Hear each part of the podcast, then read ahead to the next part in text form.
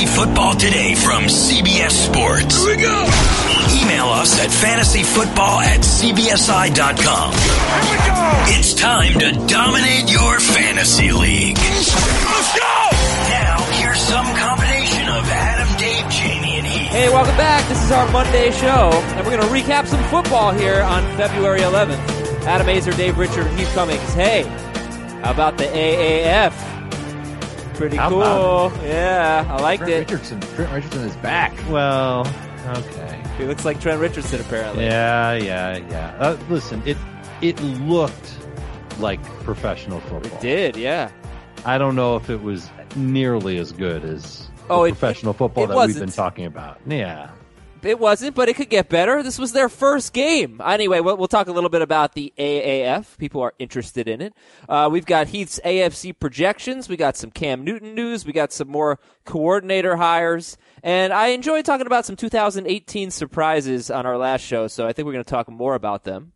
Um, the, the second highest scoring season of all time. I was kind of surprised it wasn't the highest scoring season of all time. 2013 had it beat 23.4 points per game per team to 23.3 points per game per team. Oh, was that uh, Peyton Manning's 55 touchdown season? Thank you for uh, reading Adam's glorious notes. Yes, it was. Yes, it was. And you know, speaking of Peyton Manning, we got a we got a projection on Patrick Mahomes for next year, which I'm going to compare to Peyton Manning's 2014 season when he was coming off his 55 touchdown season. How's everybody feeling today? How was your weekend? Uh, weekend was great. I'm proud to announce that I'm the champion of a uh, of a daughter who won her soccer league. It was a rec league. There were only four teams. Wait, My daughter scored zero goals You're all the year long. champion of a daughter. My daughter's the champion. I'm the champion dad. Okay. Thank you. And Heath Uh, had a sporty weekend. Yeah, I coached uh, six basketball games with two teams that in their first competitive tournament ever, and we went 0 and 6, and uh, had one game that within within single digits. Oh. So lost the last game of the week, 42 to six, How Four- what? How long are the are the periods? 14 minutes. Is there one period? Two. Two 14 minute periods, and you guys had six points? And did everybody like? Did you have five players on the court at one time, or fewer? Yes. Oh, okay. Uh, y- you like it is, and I've done this before. My oldest son, we went through this process in his first tournament. They lost every game by at least 25 points, and then eventually they started winning tournaments. The ex- the change going from rec league to competitive basketball is it, it's absurd. Yeah. Well, that's why I never played competitive. I just did rec league, so Yeah. I knew I knew what I was doing. All right, let's talk. Uh, let's talk. Let's go back in time to 2018. Give me one draft strategy that you employed in 2018 that worked out well, and maybe you'd consider doing it all again. Targeting a tight end. Yeah. Snips. Seriously, no intentional position positional strategy or position Yes. strategy. Yes, position positional. positional. And for me, uh, running back, wide receiver, or wide receiver, running back with my first two picks. Which is like the easiest thing in the world to pull off. But makes sense. Like what 75% of people did. Yeah, but it, you know, it makes sense. It's good because those elite wide receivers are just so much better than the rest of the pack. And Yeah, elite, but tell that to the guy that started their draft with Leonard Fournette and Odell Beckham. well, Didn't work okay. out for There's them, always going to be. There's always You going to shouldn't be. draft LSU Tigers, obviously. Yes, that's what we'll do. No yeah, more tell your strategy And to the guy who drafted, drafted Rob Gronk. Gronk. Right. Yes. Yeah. Yeah, I jerk. realized that as soon as I said it. Okay, I thought we'd have a longer discussion about that, but we don't well, have I to. think part of it was uh, I, I wanted to get a tight end that I thought had great, great potential. Kittle was that guy who I tried to get in a lot of leagues. I, and I got Ertz in a bunch of. Where, where did we draft Ertz last year when it was all said and done? Like Third to fourth. lay, yeah. lay around three, So around I was I was I was reaching for Ertz at one point. I don't think Kittle really applies. Like you're talking, that was a late round pick with upside. You're saying target tight end in the early rounds, which Okay, so here's the groundbreaking analysis. Here's the tip: draft great players late. no, You're welcome. no, but I do think. I mean, I was going to say tight end. You know, prioritize tight tight end because if you drafted Kelce or Ertz, you had a huge. You had a 67% Leg up. chance of hitting on that strategy. How about Ebron? Well, yeah, I mean, Drafted Ebron late too, you would have been fine. but was that because Jack Doyle got hurt? I mean, No, Yeah, he was yes. scoring touchdowns early in the year too. Yeah, of course. They're always good, good late round picks, and there were great. There were great mid to late round and free agent running backs as well. I mean, Nick Chubb won a lot of people leagues, I'm sure. Um, yeah, I- I think it was a good reminder this past year that zero running back still works if applied correctly. yeah. But uh, we are uh, in a great age of of elite running backs as well. All right, so uh, running back, wide receiver is a simple way to start your your league, and that's something I will be doing. Your your team. Most people will be, and no, it's not the wrong thing to do or the, you know, it might be the popular thing to do, but that doesn't necessarily make it bad. It's not a bad strategy to just start your team with a little bit of balance at those positions. All right, so let's talk about uh, a new type of real football league, and then a new type of fantasy football league. So the new type of real football league is the AAF, which I loved, uh, sort of. I I say I loved it, but I watched like combined thirty minutes. But I enjoyed those thirty minutes; they were very. I watched enjoyable. all of the AAF on CBS. I just didn't see any other. the Saturday night game. Yeah. You know what I was thinking? I was thinking a few things. One, like Spero Dedes was outstanding because that is you're going in blind, right? You've obviously got time to learn the players, but if any of us went and did play by play for an NFL game, we would know most of the important players who were catching passes and intercepting balls and making tackles and sacks. Like you've got nothing if you're Spero Dedes in that broadcast cast crew. So kudos to them. They were great. And then I was also thinking, this would be so hard to do fantasy football with. Like again, you have nothing to go off of. Could you Well- imagine? You're you're going blind basically. You can go off the coaches. You can get a semblance of an idea of just how, like Steve Spurrier is the coach of the Orlando franchise, Yeah. And you know that he's going to be aggressive with the ball. His team put up a lot of points. And Mike Martz is was the coach of the was the coach that's whoever uh, San Diego. Yeah. And they scored like six points. They did terrible. So- they did better than Memphis. You don't know who's good though. Do you know that if Christian Hackenberg is good? Uh, okay, we know that. uh, anyway, I just thought that was kind of interesting. Like, how would you even go about doing a I think- I think the time- league? I think you would do fantasy AAF with the draft after the first two weeks of the year. You get two weeks to watch these guys play, and then you've got to put a team together. We're not going to do that, right? I would. You would. Yeah. I would, but with the caveat that I am just not going to be watching the games like I normally do. But if we just want to go on stats, yeah, it could be fun. All right. Who's going to put it together? Not it. Yeah, not it. Thanks, Heath. I didn't ever offer that I would play. Heath hasn't talked in like six minutes. He's too busy thinking about right about the game time. game plans for his basketball team. uh, okay, so How let's, do we score eight points? let's talk about a new type of fantasy football league. Unless this is completely normal and a lot of people do it and I just don't know about it. But it's an email of the day from Richard at fantasyfootball at cbsi.com. It's called the Vampire League. Is this something you guys have heard of before? I have heard of it. Yes. Yeah, I think our, I think our good buddy Scott Fish does some vampire leagues. All right, I never, I've never done it. The Vampire League runs similar to other leagues, except the vampire. We can determine how the vampire is selected, or someone volunteers. Does not draft a team. The vampire selects his team from the free agents immediately following the draft. Obviously, that vampire is going to have a a worse team. Teams play head to head each week, and obviously, one team would be playing the vampire each week. Here's where it gets interesting, fun, and hopefully exciting. If the vampire wins their matchup, uh, the vampire gets to trade with the team they beat. The vampire gets to pick one of their starters from the week's matchup and trade that player for one of the opponent's starters for that week. Over the course of the season, the vampire gets stronger by winning and taking players from their opponent. If the vampire loses, nothing happens except for the standings. Uh, there are several different ways to establish rules for trades, fab, IR, etc., plus the overall type of league, PPR, non-PPR, uh, flex, whatever you want to do. Um, that could be sorted out and finalized before establishing the league. But I think that's really fun. Uh, have you, you guys have never done a vampire league? I have not, but I'm open to the idea. I just wonder if you're playing for something, does the vampire have to put in as much as everyone else? Right. If there's a league fee, does the vampire get it waived? How does does because well- I don't know if I'm willing to volunteer to be the vampire and pay the same league fee as everybody else.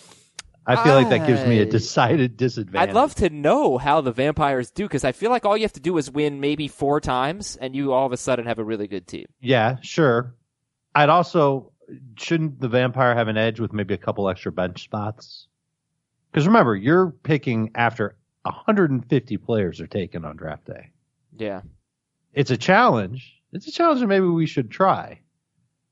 But I, you know, by the time you win four games, it might be week 10. I would definitely want Week to be the vampire for the fun of it. It'd be fun to do vampire listener leagues where each of us are the vampire in a league with listeners. Now, I've also heard of leagues where if you win, you get to take a player off of the team that you beat. But yeah, that's the concept, right? Well, well, no, but it, that's for everybody in the league. Oh. Yeah, so if I beat you in oh, a week, Adam, I get your me. best player. But next week I lose to Heath. Heath might get that same player. Mm. Oh, that would be that would be fun. And I've also heard of, I believe they're called guillotine leagues, where if you're the lowest scoring team, you're out. Kick them out of the league. You're out of the league. You're gone for the entire Uh, season. that's a Heath Cummings specialty right there. All right, well, I think Richard wants to actually get a vampire league going, so it's something we can talk about throughout the off season. Might be interested in vampiring that thing up. All right, let's talk about some 2018 surprises. Continuing a segment from last week, last episode. Uh, so just some statistics that really stand out. 2018 was the second highest scoring season of all time just barely behind 2013, which was Peyton Manning's big year, 55 touchdowns. NFL teams ran the fewest plays in nine years. That surprised me. But 2018 set the record for most yards per play. We also had the record for the fewest rush attempts per game in NFL history, but the most rushing yards per attempt. So both with plays and rush attempts, the numbers were down, but the efficiency was uh, way up there. So yeah, what do you guys uh, what do you guys think about all those stats? Uh, a lot of scoring, but I think what really jumped out was uh, not a lot of plays. Fewest plays in nine years, despite the second highest scoring season of all time. Blame Adam Gase. like the Cardinals and Dolphins ran like 50 plays per game. The Ravens ran like 74 or something. well, but if you run 50 plays per game, that usually means your opponent is running 70. Well, it's And one, you're just you're just bleeding the clock more because you're up big. and also part of it could be blame Patrick Mahomes because the Chiefs didn't run very many plays for the opposite reason as the Cardinals and the Dolphins. Because early in the year, it only took them like four plays to score each time they touched the ball. Do you think we're going to have, so, like I said, 2018 is the second highest scoring season. 2013 is number one. 2014, the ninth highest scoring season of all time. So, I, I, I don't know. I feel like the, the scoring was a little fluky this year. Uh, I know people are going to point to the penalties and, you know, just the way the game was officiated basically is why the scoring was up. But I feel like things sort of normalized late in the year, maybe. You know, 'cause Did I miss did I miss anything about how many penalties were called this year? I didn't see that. I didn't. I didn't mention that. I, I would say that any time there is a the most ever or the second most ever, Yeah. I would expect it to go backwards a little bit the next year. Is that going to influence drafts at all? Mm, Like maybe quarterback's not going to be as deep as we think because the offensive production will be down. Just, I, yeah, just I- for me, it looks even deeper than it did last year. I, I, there were 18 guys I was fine with last year. As of right now, it looks like there's 21. All right, let's talk about a surprise I wanted to get to last week but did not. Matt Ryan was the number two quarterback in fantasy. That was definitely a surprise. His numbers look pretty similar to what he did in his MVP season. Uh, about 4,900 yards both years, 38 touchdowns, two, uh, three seasons ago, 35 touchdowns this year, seven interceptions both times. Um, and I think both times he was the number two quarterback in fantasy. And of course, sandwiched in between these two amazing years for Matt Ryan was a 4,100 yard, 20 touchdown season in 2017. So what the heck do we do with Matt Ryan and how do you explain his production in 2018? He was comfortable with the offense. The offensive coordinator was comfortable running it. They learned how to work in the red zone, which is something that they couldn't get done in 2017. And he took a step forward. And that's why he had such a great year. Top five in consistency as well. Exactly the type of fantasy quarterback you love because you draft him late and you start him. changing offensive coordinators again. It's going to be Dirk Koetter now calling the plays, but he's been with Dirk before. There's going to be a good comfort level there. I, I'm I'm reasonably optimistic that he can be a top ten quarterback again, if not a top five. I think he's probably top 10. The one thing I will say that was different from his MVP season, he threw the ball 534 times that season, and he threw it 529 in 2017. The entire Falcons defense got hurt in the first four weeks of the season, and he threw 608 passes this year. He was actually at 9.3 yards per attempt, 7.1% touchdown rate in 2016, that MVP year. And we called for some regression, and there was way too much, probably. Last year, he was at 8.1 yards per attempt, 5.8% touchdown rate. Those are a little bit more normal. I just have real questions about whether he throws 600 passes again. What happens with the run game in Atlanta this offseason? That's really what it comes down to me. Do they clean house and bring in somebody brand new? Do they just let Tevin Coleman walk? Do they cut Devonta Freeman and bring Tevin Coleman back? They're going to have a run game, obviously. I just don't know if they're going to have one that they will commit to uh, to the point where Matt Ryan's under 550 pass attempts. I think they'll be much more likely to commit to it if they're not giving up 35 points a game. Hey, they had the third fewest rush attempts in the NFL in 2018. So that is a big number there, you know, an important number to keep in mind for the Atlanta Falcons. That, so that those are sort of negatives. You know, their defense gets better, their running game gets better, would take away from Matt Ryan. But I think a positive is Calvin Ridley, who brings something to this offense that they hadn't really had. He had a, a nice rookie season. Calvin Ridley was certainly inconsistent, but uh, 64 catches, 821 yards, and 10 touchdowns. So that that bodes well, I think. You know, having another dynamic playmaker out there. It'll help, but I think it's that volume that really helped Matt Ryan out. All right, another surprising thing: Julio Jones caught eight touchdowns in his final nine games. His only eight touchdowns of the season, but that's amazing. No touchdowns through seven weeks, and then eight touchdowns in his final nine games, and uh, finished as a top. Th- I think he was third in PPR and fourth in non PPR. Fifth in non PPR. yeah, but top five PPR. in every format, and like you said, third in PPR. Yeah, he had a monster year. Like, a ma- 113 catches, 1,677 yards, eight touchdowns, which is really good for him, eight touchdowns. Uh, how come nobody's talking about Julio Jones as the number one receiver off the board next year? I think it's partially because he do, he he doesn't have a chance at getting ten. Although well, one time when he did get ten touchdowns, I believe it was Koetter who was his coordinator.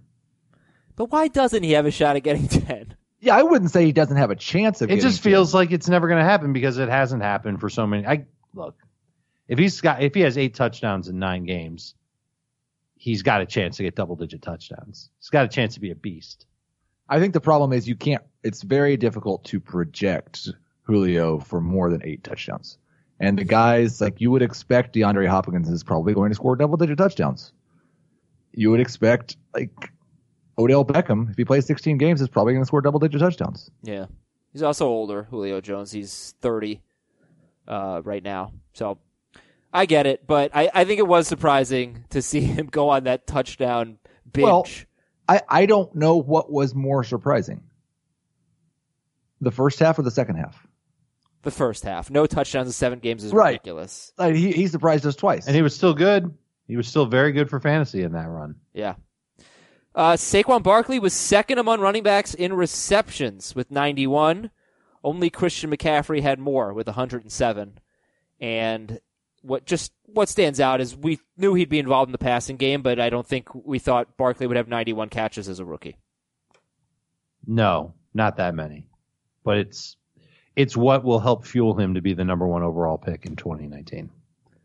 Did we talk about his his splits before the bye and after the bye? I, I can never remember. No.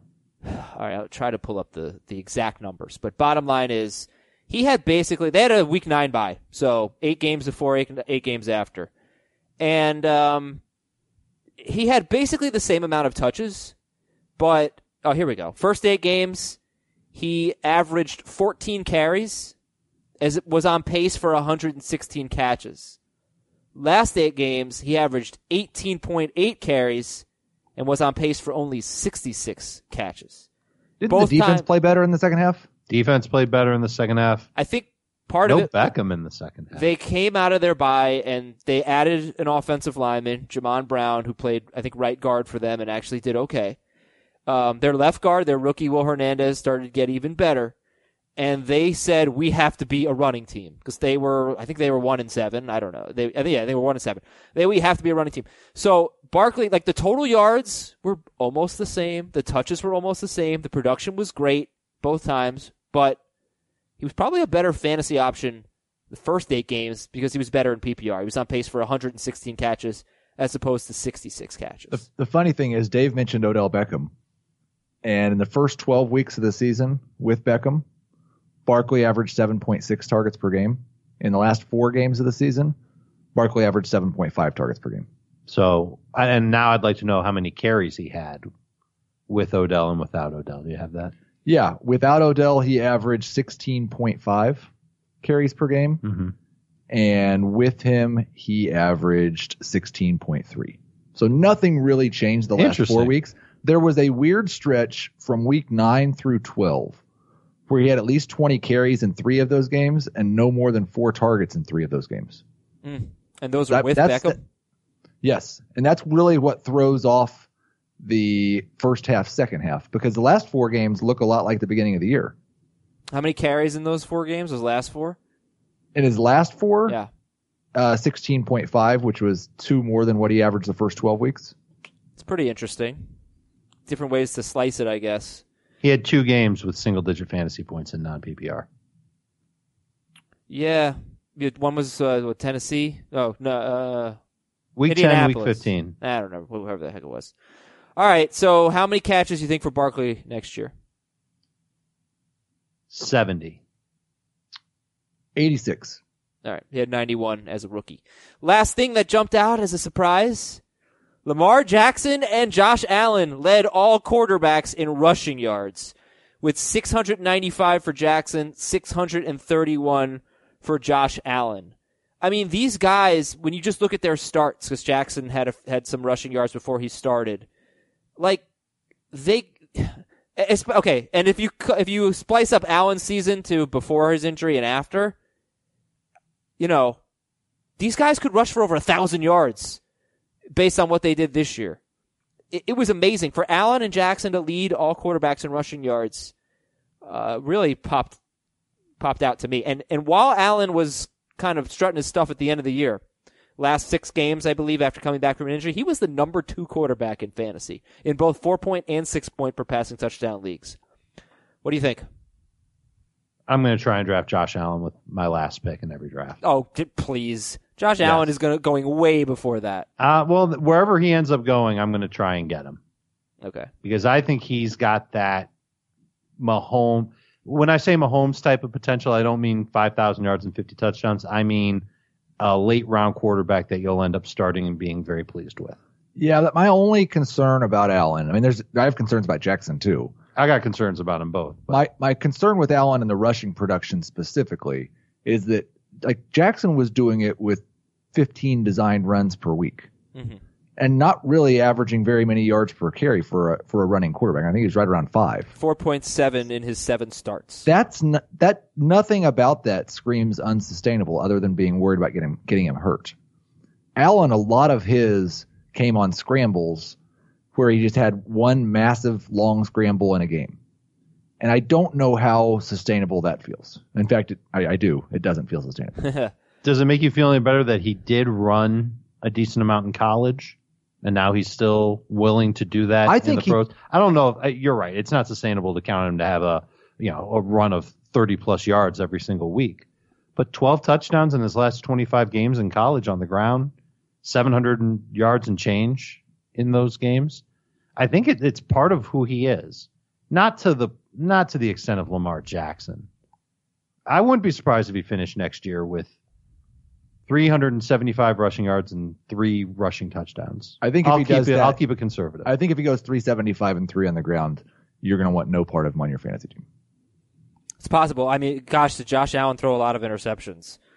Uh, he threw 12 interceptions in 11 starts. And, you know, I don't want to judge him too harshly. Then, of course, there was Lamar Jackson, whose fantasy production was actually okay in the Chargers game in the playoffs, but I think anybody who watched it saw something pretty alarming. That was the first time that he faced an opponent for the second time, and they really did a great job against Lamar Jackson. It was kind of a fourth quarter comeback that mm-hmm. inflated the numbers. I, I was really frustrated by the Ravens in that game and their lack of creativity until it was desperation time. Because they did, they just didn't make any effort to throw the ball down the field. Well, get ready for the 2019 Ravens. I expect he's going to throw slightly more often than he did last year. he needs yeah. better weapons. Yes, so that's part of it is he needs better weapons, but they've made Greg Roman their offensive coordinator, and this is the guy that did work with Tyrod Taylor in Buffalo, Colin Kaepernick in San Francisco. Great rushing numbers from the quarterback. There are flashes of great plays downfield, but not enough to feel great about the upside of the receivers there, nor the quarterback. I, I'm I'm worried about Lamar Jackson. Even if you give him great rushing numbers, I don't know if the passing numbers are going to be there. So who do you guys rank higher? Obviously, Dave seems to prefer Josh Allen. Who do you rank higher next year? I've got them back to back right now. They're both they're at 17 and 18, and the projections I've got Allen just a little bit ahead of Jackson. I have Allen at 17 and Jackson at 20.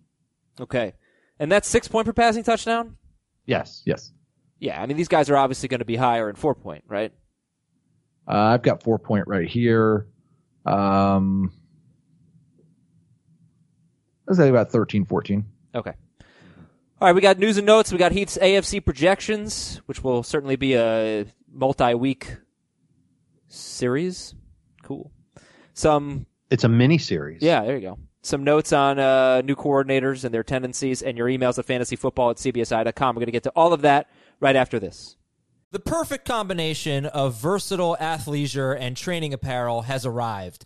Thanks to the visionary minds of New Balance, Clutch Athletics, and Rich Paul, the designs reflect the heart of the athlete and the spirit of the community. With rising defensive football stars Will Anderson and Chase Young on the roster, Clutch Athletics brings the best innovative gear to all athletes, giving them style and performance on and off the field. Learn more and purchase Clutch Athletics at newbalance.com. Robert Half research indicates 9 out of 10 hiring managers are having difficulty hiring.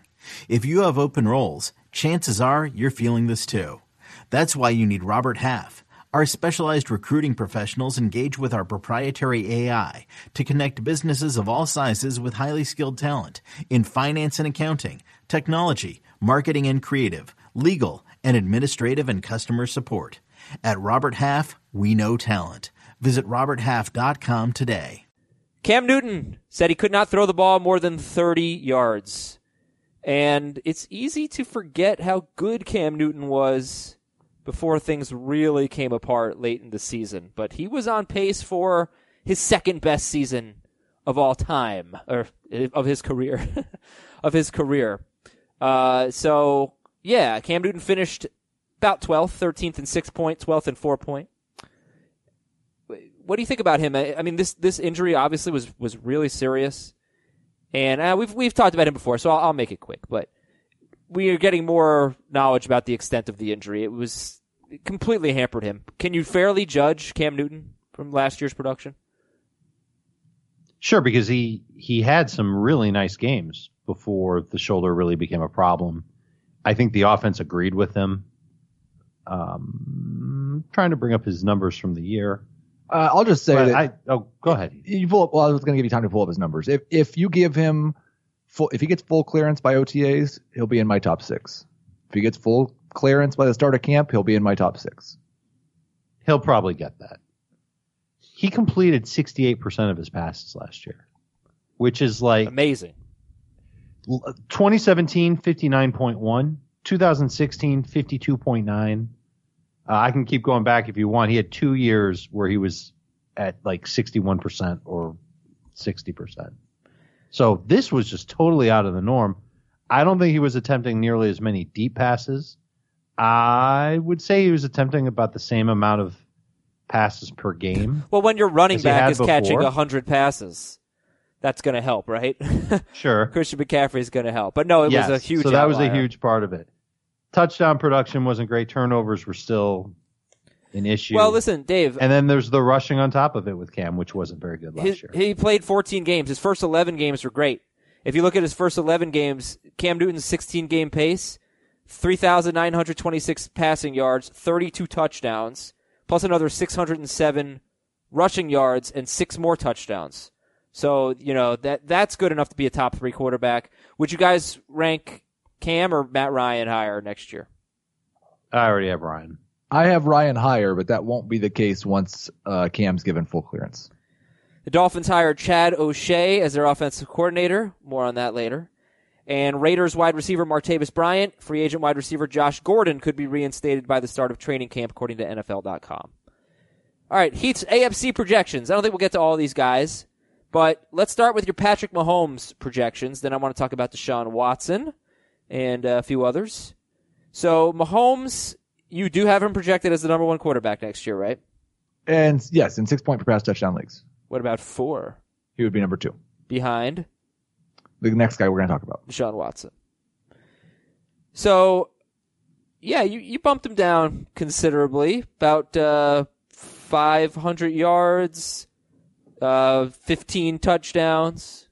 Rushing total's pretty much the same. We were talking about those Matt Ryan numbers from his MVP season and the yards per attempt and the uh, touchdown percentage. Mahomes was at 8.8 yards per attempt last year. For the projection, I, I bumped him down to eight. Eight is still incredible. It's still, if you do that over your career, you're basically the best quarterback of all time. So, and then touchdown percentage, I went from 8.6 down to six, which again, if you have a 6% touchdown rate over your entire career, you're basically the best quarterback ever. so I, I don't think that Patrick Mahomes is going to regress and be bad in any way. I just don't think it's not very likely at all that he repeats what he did last year. But I'd give him more than 35 touchdowns. It's a little bit better than two per game. You've got him at 289 passing yards per game. I guess that's probably right about what we should expect. 4,600 yards, that's what you have him for. That's probably right in line with what you should expect. It is a tougher schedule for them next year. The road defenses that he'll face include the Jaguars, Patriots, and Bears. Uh, That- he'll, he'll torch those- the Patriots. Maybe. He, he should, but on the road, I think it's going to be a little bit tougher for He's him. done it twice, right? Done it twice, and he's well, he's played against them twice. Once at home, once in Foxborough, and I would imagine the Patriots probably have a good formula for at least a good starting point on how to try and limit him after playing him twice. Yeah, no, it's a good point. I mean, uh, I'm trying to think of a player who was influenced by his schedule. I had it off the top of my head, but now I don't remember. But no, it's a good point. And at the Bears, at the Jaguars, not going to be easy. All right, and and Mahomes to compare to Peyton Manning. Peyton Manning in his amazing season, he had 5,500 yards roughly. The next year, 4,700. He went from 55 touchdown passes to 39. He went from 10 interceptions to 15. He was still awesome. I mean, 4,700 yards, 39 touchdowns, 15 interceptions. That's a great year. But it's just so hard to do what he did in 2013. It'll be hard for Mahomes to do what he did in 2018. All right, so Deshaun Watson finished the year as the number five quarterback in fantasy, and I think he what jumps out to me is he had the 15th most pass attempts in the NFL, despite playing 16 games. So, do you really think Watson will throw the ball enough to be the number two quarterback in six point per passing touchdown leads the number one quarterback in four point? I think he throws the ball a little bit more than he did last year. I think I've got him at basically one more attempt per game, which gets him up to right around 520. It's not really that outlandish to think a guy that's basically played a year and a half now is going to get a little bit longer leash in terms of throwing the football. In 2000, and, and hopefully he doesn't get sacked quite as often, so he just gets to throw it a little bit more often. I think job number one this offseason for the Texans is improving that offensive line. And job number two is going to be finding a whole new run game. And the better they do at fixing their run game, the fewer attempts that'll be there for Deshaun Watson. Well, I don't think he's going to throw it less than 500. I mean, he threw 505 times last year. That's that's pretty low. I could see it. Bill O'Brien likes to keep it conservative. And I, I wouldn't be surprised one bit if he fell below that number, even if he plays 16 games. His 16 But it comes game, down, it comes down to how they fix the run game. They let Lamar Miller go. They don't trust D'Onta Foreman to be that guy. They either draft somebody or they make a splash in free agency. I, I could see them doing that. They're a team that needs a new RB one. I, I will say over the last three years that O'Brien's been there in Houston, they've 506 is the lowest. They threw 520, 525 times in 2016 or 17, and they threw 583 times in 2016. And I think a player that's going to impact Deshaun Watson a lot is Will Fuller, who hopefully will be back and ready to go. But he's just better with Will Fuller. His 16 game pace based on eight games with Fuller 4,571 yards, 32 touchdowns, 14 mm. interceptions. Not as much uh, rushing production. He only had one rushing touchdown in those eight games. But still, I mean, he, he's going to put, like, he threw for 41, 4,165 yards this year. Based on the eight games with Will Fuller, you give him 16, it's 4,571. That's 400 more yards and six more touchdown passes.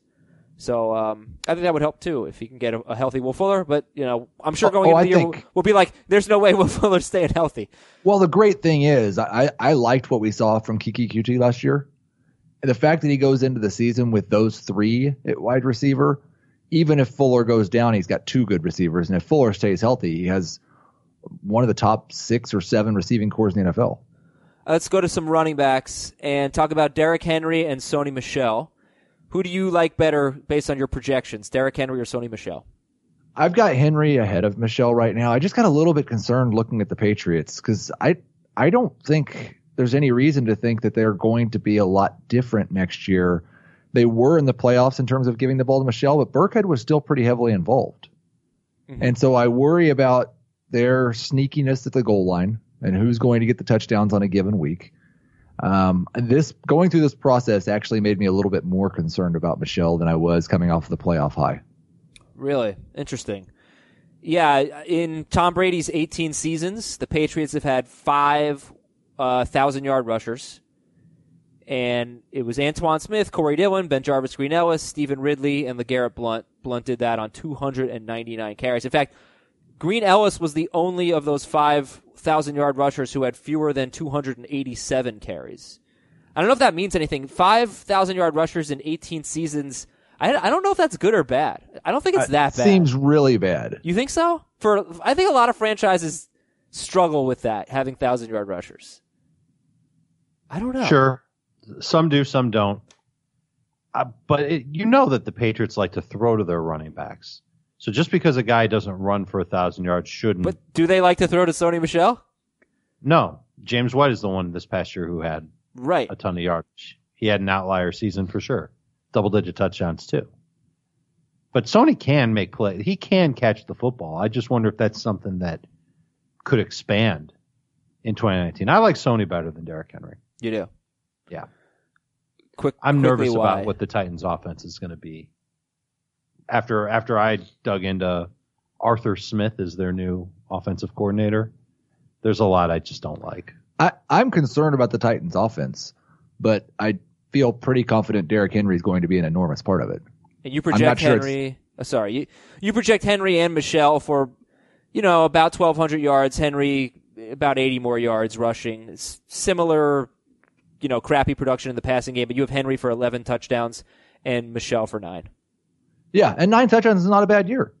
It's just there. I have more concern about somebody stealing Sony Michel's touchdowns than I do Derrick Henry's. How about some wide receivers and uh, Juju Smith Schuster? Let's go to him. You have him projected to be your number two receiver in both non PPR and PPR. 110 catches, 1,528 yards, and nine touchdowns for Juju. Can somebody be the number two receiver with only nine touchdowns, Heath? Well, okay, here's the thing that you have to remember about projections. You're not going to project a lot of guys to catch 13 touchdowns, but somebody's probably going to. Yeah. So I, I don't I don't have a lot of wide receivers projected for double digit touchdowns because not a lot are going to do it, and it's not it's not particularly likely for anyone. But I think you look at what he did last year: 111 catches, 1,400 yards, and only seven touchdowns. After scoring seven touchdowns the year before on 58 and 917. I, I think he has as good a chance to catch double digit touchdowns as almost anyone. Did you project him with Antonio Brown not being a teammate? Nope. Wow. So I can't imagine what those numbers would be if I don't, Browns I don't know. moved on and he's the number one guy and their next best receiver is, you know, a journeyman. It could be someone like Golden Tate who just they plop into the slot or they just go with James Washington. You know what I'm saying? Like Right. I think he can go up ten percent. It could go up more than that, especially in the touchdown range. The touchdown range, yes. I, I don't think it's really likely because I've got him projected for 164 targets right now. I, I can't imagine projecting him for more than 180 targets. Just curious, do you have Antonio Brown's projections? Uh, 106 catches, 1,300 yards, 10 touchdowns, How many targets? 171. You got the Steelers going crazy through the air this year. Uh, just like they did last year. What do you have, Roethlisberger as number three quarterback? Uh, four or five, which is where I had him last year. Yeah, and he finished, I think, third. Uh, and uh, not to be too repetitive, because we talked about Juju on our previous show, but he uh, was second in the NFL in red zone targets and fourth in targets inside the ten yard line. So he probably, he definitely should have had more touchdowns last year. He only had seven. All right, more wide receivers. One more, Landry or Edelman. You decide. Oh, it's it's definitely Julian Edelman, and especially right now, because the only definite pass catchers the Patriots are going to have back are James White, Julian Edelman, and Rob Gronkowski. They will add other receivers, and if one of those receivers is actually good, then that would lower Edelman's projection. But right now, it looks like very similar to what it was in 2018, where he was really the only good wide receiver on the team until once Josh, Josh Gordon was gone. I think Edelman is in great shape if Gronk leaves. Because now the middle of the field is all his. And Yeah. every time we've seen him get 150 targets, he's gotten you over 1,000 yards. The touchdowns haven't been great for him, but he's he's going to be a guy you'll start every single week, no matter what, if he's averaging 10 targets a game. And you have Edelman as your 14th in non PPR, 10th in PPR, 96 catches, 1,084 yards, seven touchdowns, right? But, you know, couldn't you see the touchdowns go up because he really is the only major option uh, right now? And Well, I'm, I'm still gone, projecting that Gronk's going to be on the team. What do you project? Uh, okay, fine. Then let's transition right into your Gronkowski projection. You have him as the number four tight end, 59 catches, 881 yards, and six touchdowns. That's interesting. Yeah, and there's not a huge gap from. I mean, there's a big gap for the top three, and then from four through eight or nine, there's not really a huge gap. He's got far more upside than this. The problem is it's also a 16 game projection, and he probably shouldn't project 16 games for Gronk. But I, as long as he's there, I think he's probably a top five guy. How many yards per game do you have for Gronk? Is it in the 50s? I'm 60s. doing the math right now. Yeah. It's in the 50s, Fif- Okay. 55. So if he's a top five tight end, you've got him projected as your number four uh, behind Kelce Ertz Kittle. Um, where do you? If he averages if he averages 55 yards per game for 12 games, it's 660 yards. yeah, and which you have I don't I don't think anybody wants to sign up for. which is really close to basically every tight end below him. sure most tight ends. Sure. So when do you have to draft Rob Gronkowski? Fifth round. You have to draft Rob Gronkowski. I don't know. I mean, and that's No, the other thing is to. this is this is a if you were drafting today, it's a different story because we don't know if he's coming back. So you couldn't draft him based on what he's projected for. True. But once he's said he's coming back, I think fifth round. I've got him in round seven, non PPR. One more tight end, Eric Ebron. You have him as the ninth best tight end in non PPR, tenth in PPR, fifty-four catches. So just to compare to Gronkowski, Heath has Gronk projected for fifty-nine catches, Ebron for fifty-four, both for six touchdowns. But he projects Gronkowski for eight hundred eighty-one yards and six hundred nine yards for Eric Ebron. So what is your uh, Jack Doyle thought that he's on the Colts? That Jack Doyle is on the Colts is my current thought. If he's not, that would obviously make things much better for Eric Ebron. And it's very possible that one of these guys is not on the Colts this year. They could make either of those happen with very little pain at all. Um, but if assuming both guys are on the team, you look at what was going on with Ebron when Doyle was there. He was scoring touchdowns, but the targets were not there. And really, like looking at Eric Ebron last year compared to Eric Ebron career, he's averaged 11.2 yards per reception for his career. He averaged 11.4 last year. He catches about 60% of his passes. He caught exactly 60% of his passes last year. He just scored a ton of touchdowns. And I don't, I don't think that's very likely that happens again. How many touchdowns do you have him projected for? Six. Six. I'll take the over. I think that he finds the end zone seven or eight times. That they like using him down there. It's a specialty.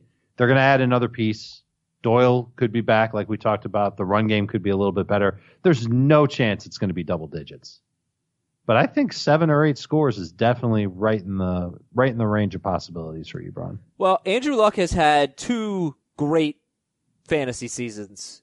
Uh, 2014, 4,700 yards, 40 touchdowns, and last year, 4,600 yards and 39 touchdowns. In those two seasons, a combined 79 touchdown passes, 30, four, uh, 38 of them, excuse me, went to tight ends. About half of his touchdowns in his best seasons went to tight ends. Uh, in between 2016, he threw 12 touchdowns to tight ends uh, out of 31. So it certainly hasn't been 50% throughout his career. But I just thought that was interesting. Like he just loves tight ends, and it's not just Ebron. You know, Erik Swoope will get in there. Mo Alie-Cox will get in there. That's why I, I would say six touchdowns for Ebron feels low, even if Doyle's there, because he's because Luck is going to throw touchdowns to tight ends, unless maybe they go out and add a really good number two receiver. But short of that, I expect uh, a lot of red zone targets for you. Well, and I think he probably throws three touchdowns to tight ends that nobody has on their fantasy roster. Mm-hmm. And I've got five to Doyle. okay. So that's 11 plus three. That's 14. Maybe, maybe there's one or two more there. What's three to get to 14? 11 between Doyle and Ebron Oh, and three to some tight okay, end that nobody's using. Okay. All right. Uh, Dave, coaching tendencies, you want to do them today or you want to save them for, for Wednesday or Thursday? If you want, we can divide them up and do the head coaches that'll call plays today and the offensive coordinators on Wednesday. Okay. I'm into that that. sound good? Yeah. Uh, I rank them based on how I think they'll be for fantasy purposes, who to be excited about, who not to be excited about. And to me, the best head coach for the best new head coach and play caller is in Tampa Bay with Bruce Arians. It's Arians isn't calling the plays. It's going to be Byron Leftwich, but Leftwich has learned everything from Arians. In fact, he said that his approach is no risk it, no biscuit part two, just like Arians, who had that famous line about it. Expect a lot of passing. Uh, Arians threw the ball 60% of the time, three of his last four seasons in Arizona, 60% on the dot overall with the Cardinals. Uh, running back receptions became a huge part of the offense in Arizona. It was uh, 23% of the reception total, three of the last four seasons. Tight ends really don't contribute much in that offense. So let me stop you. So who benefits from the running back reception? He's not on the team. Okay. whoever it is, it's it's not Peyton Barber. Although Barber does have the type of body that Arians tends to prefer in his running backs. I just think they'll draft somebody It, or add Le'Veon somebody. Bell. I think Le'Veon in Houston would be even better. And then I also the, the the second one on a lower level, I would love, love, love to see Mark Ingram there. Oh yeah, that would be fun. Little But- reve- an AFC, NFC somebody South who's not on the team. Okay. And I'm not. I, I think OJ Howard could get to maybe 20 percent of the team's total catches, but I think he'll be a lot like Ebron in that they'll look for more in the red zone than they will be elsewhere in the game. Number two coach is Freddie Kitchens in Cleveland. Uh, he was 59-41 pass run in his eight games. In three losses, 73% of the time they threw the ball, which is excellent for Baker Mayfield. Uh, running backs did not get a lot of carries with Freddie Kitchens, 19.8 per game, a little bit more when they won. Um, but they caught nearly 30% of all the catches under Freddie Kitchens. And a lot of it went to Duke, but some of it went to Nick Chubb. Uh, Njoku saw more targets with Todd Haley than he did with Kitchens. Landry saw more targets with Haley than he did with Kitchens. I think Kitchens likes to spread the ball around. So I, keep that in mind when you're drafting these guys. I think it's going to be great for Baker. I think it's going to be really good for Nick Chubb. I think he has an outstanding year. I think the Browns win a lot, certainly more than they have been. Um, but I don't know if I'm ready to to dig into David Njoku again on draft day. Don't think Jarvis Landry or Antonio Callaway are going to be must-have guys unless you're talking mid-round. Okay. Interesting. Green so, Bay's so, got uh, Matt. hold on. Would you take OJ Howard or David Njoku? I'll take Howard over Njoku. Okay. Yeah, I I actually am not as discouraged about Howard as I was before I went through the the whole projections exercise. Just because if you look at running back targets in Arians' offense, before David Johnson, they weren't as high. And then he got an elite pass catching running back and he threw the ball to the running back more. He didn't have a very good tight end in Arizona. Now he's got, as Adam Aizer has said, the very best tight end ever. And so I would expect he's going to throw the ball to the tight end more. He's not stupid. I would love it. Here's the problem. The biggest problem is that they've got a lot of mouths to feed, which is great for Bruce Arians and Byron Leftwich and great for Jameis Winston, but it's going to suck for fantasy owners. Yeah. Oh, yeah. But but it's harder for wide receivers, I think, because yards and catches matter so much. For tight ends, it so often just comes down to touchdowns. Yeah, Howard and was also- great there. It's why you can't spend that early to middle round pick on OJ Howard. You got to let somebody else do it. Yeah, As of now, I, agree. Let's see that. what this receiving core ends up looking like come August. Everything can change by August. So Arians, Kitchens, and Uh, Matt, Matt LaFleur's next in Green Bay. Um, I don't know how much we should judge him off of what he did in Tennessee because they were really two different teams. One through the first 12 games of the year, and then when they realized how to use Derrick Henry, they became run first. Duh. Um, the thing that I'll point out is that tight ends caught 23% of the catches in 2018, and that's with Delanie Walker barely playing. I would imagine that LaFleur is going to lean on Aaron Rodgers. They're going to bootleg him out, use his mobility, protect him better in the pocket. They need to find a good second target for him, whether they um, cultivate one from the rookies last year or they add somebody in free agency. Uh, Davante Adams is going to get targeted a bazillion times. And it sounds like Jimmy Graham's going to be back, but I'm not that excited about him. Even if he does get 20% of the catches, I don't think there's going to be a lot of yardage there, and he's going to be kind of what he's been the past couple of years, which is a touchdown needy tight end. I think that's what he's become. I, LaFleur is one of the ones I've kind of got a red red flag next to, as far as the the new guys. Just because I agree with Dave, it's it's hard to make much out of 2018 because of the situation and how it changed mid year. I don't know how much credit to give him for 2017 because I mean he wasn't calling plays, No, he, was, just coaching the quarterbacks in LA, right. So it it's a little or bit he was the offensive coordinator in LA, was but he wasn't calling the plays. air quotes offensive coordinator. That's what he was, mm-hmm. not the quarterbacks coach. but it, it's a little bit of a tricky situation. Yeah, it absolutely is. I think it's weird. It's a somewhat of a weird hire, but we don't know his tendencies yet. I mean, he's going to adapt to the to the players that he has, you know, and he's got Aaron Rodgers now. Right. Most coaches, the, the good coaches adapt. The bad ones who don't last very long don't. And uh, it would be stunning if Matt LaFleur arrives in Green Bay and says, we're going to be an Aaron Jones, Jamaal Williams team.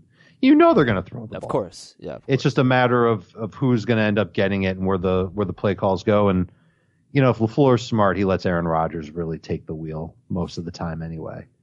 Arizona's going to be interesting. These these are where the the offenses are going to be very interesting and not. I- These might be the red flag offenses.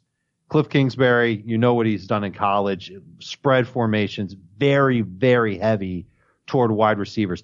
82% of the receptions in each of the last five years with Texas Tech went to wide receivers. And he really, until very recently, specialized in small, fast receivers.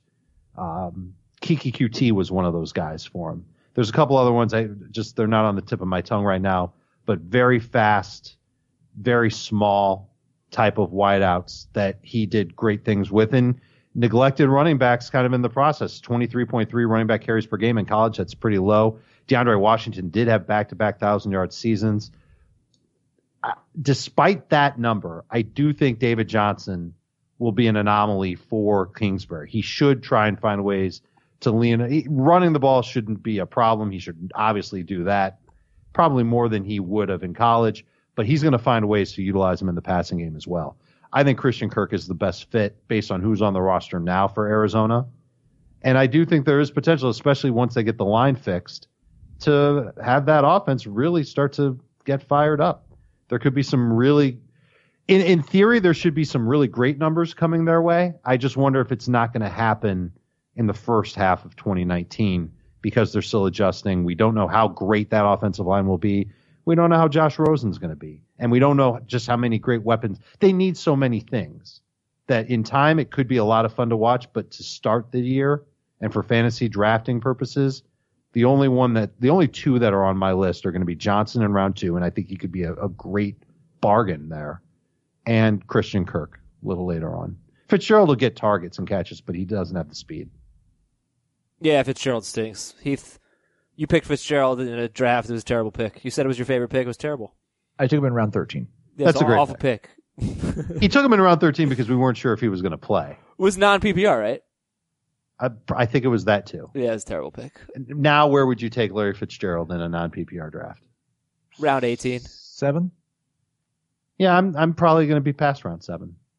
We'll talk a lot about him. All right, so the rest uh, we can directly I got go to two the more website. coaches that I can get through real quickly. One is Adam Gase. People aren't going to be a big fan of his anyway. Only twice in his play calling career has he had a running back with over a thousand yards. He's ten, he tends to be pass friendly. Could be good for Sam Darnold. Could be very good for Robbie Anderson, assuming he stays. Quincy Enunwa in the slot. Think about the slot receivers in Miami and how they've done under Gase. I think Quincy Enunwa can be that guy. And then Zac Taylor is taking over in Cincinnati. He's got great weapons around him. You know that offense is loaded. I really like Tyler Boyd. I think Tyler Boyd's going to step up under Zac Taylor, working in the slot. AJ Green should get good numbers as well. Uh, and Joe Mixon should be okay. Andy Dalton, deeper leagues, two quarterback leagues, you'll draft him there. Uh, are you guys ranking Dalton ahead of Josh Allen and Lamar Jackson? No, but he's right in that same range. Okay. I, I do currently have him ahead of Jimmy Garoppolo. I've got him behind him. You have him ahead of Jimmy Garoppolo? Yes. I don't. I got Garoppolo ahead. Wow. What a dreadful take. Oh, But yeah. then again, let's. Adam, this is we we are talking about a time in fantasy football where there's a ton of quarterbacks that are going to look good on a ro- on Oh a yeah, let's let's take the spot. veteran who's like basically never been great for fantasy except for Except like for like three times. no, except for like one lucky season. He's, he's Wait, when you said a veteran that's basically never been good for fantasy, were you talking about the 28 year old quarterback? no, I'm talking about the guy that we we know who Andy Dalton is. We know it. We've seen him be a top five quarterback like three different times. No way has Andy Dalton been Not a top over a full season, but over a 12 game stretch here, a 10 game stretch Oh. here, Well, and then one one time for over a full season. yeah, one time. That's three more stretches than we've seen it from Jimmy G. No, uh, Jimmy G over a what five game stretch at the end of. okay, so there's Five that. game stretch. So let's count the number of five game stretches Andy Dalton had as a top five quarterback. Come on, dude. You know it's about upside. Come on, Heath. There's a lot of upside for Andy Dalton if everybody's healthy. I mean, like how? Top Okay. five. All right. Next week we have to do the Jimmy Garoppolo projection. Uh, oh, this is fun. Oh, I missed this stuff. All right, well, uh, we'll come back on Wednesday or Thursday with our second episode of the week. Thanks for tuning in, everybody. I didn't get to emails today, but I got a bunch of them saved for our next show. Fantasy football at CBSI.com. For Dave, for Heath, I'm Adam. Talk to you soon. Na, na, na, na, Na, na, na, na. na.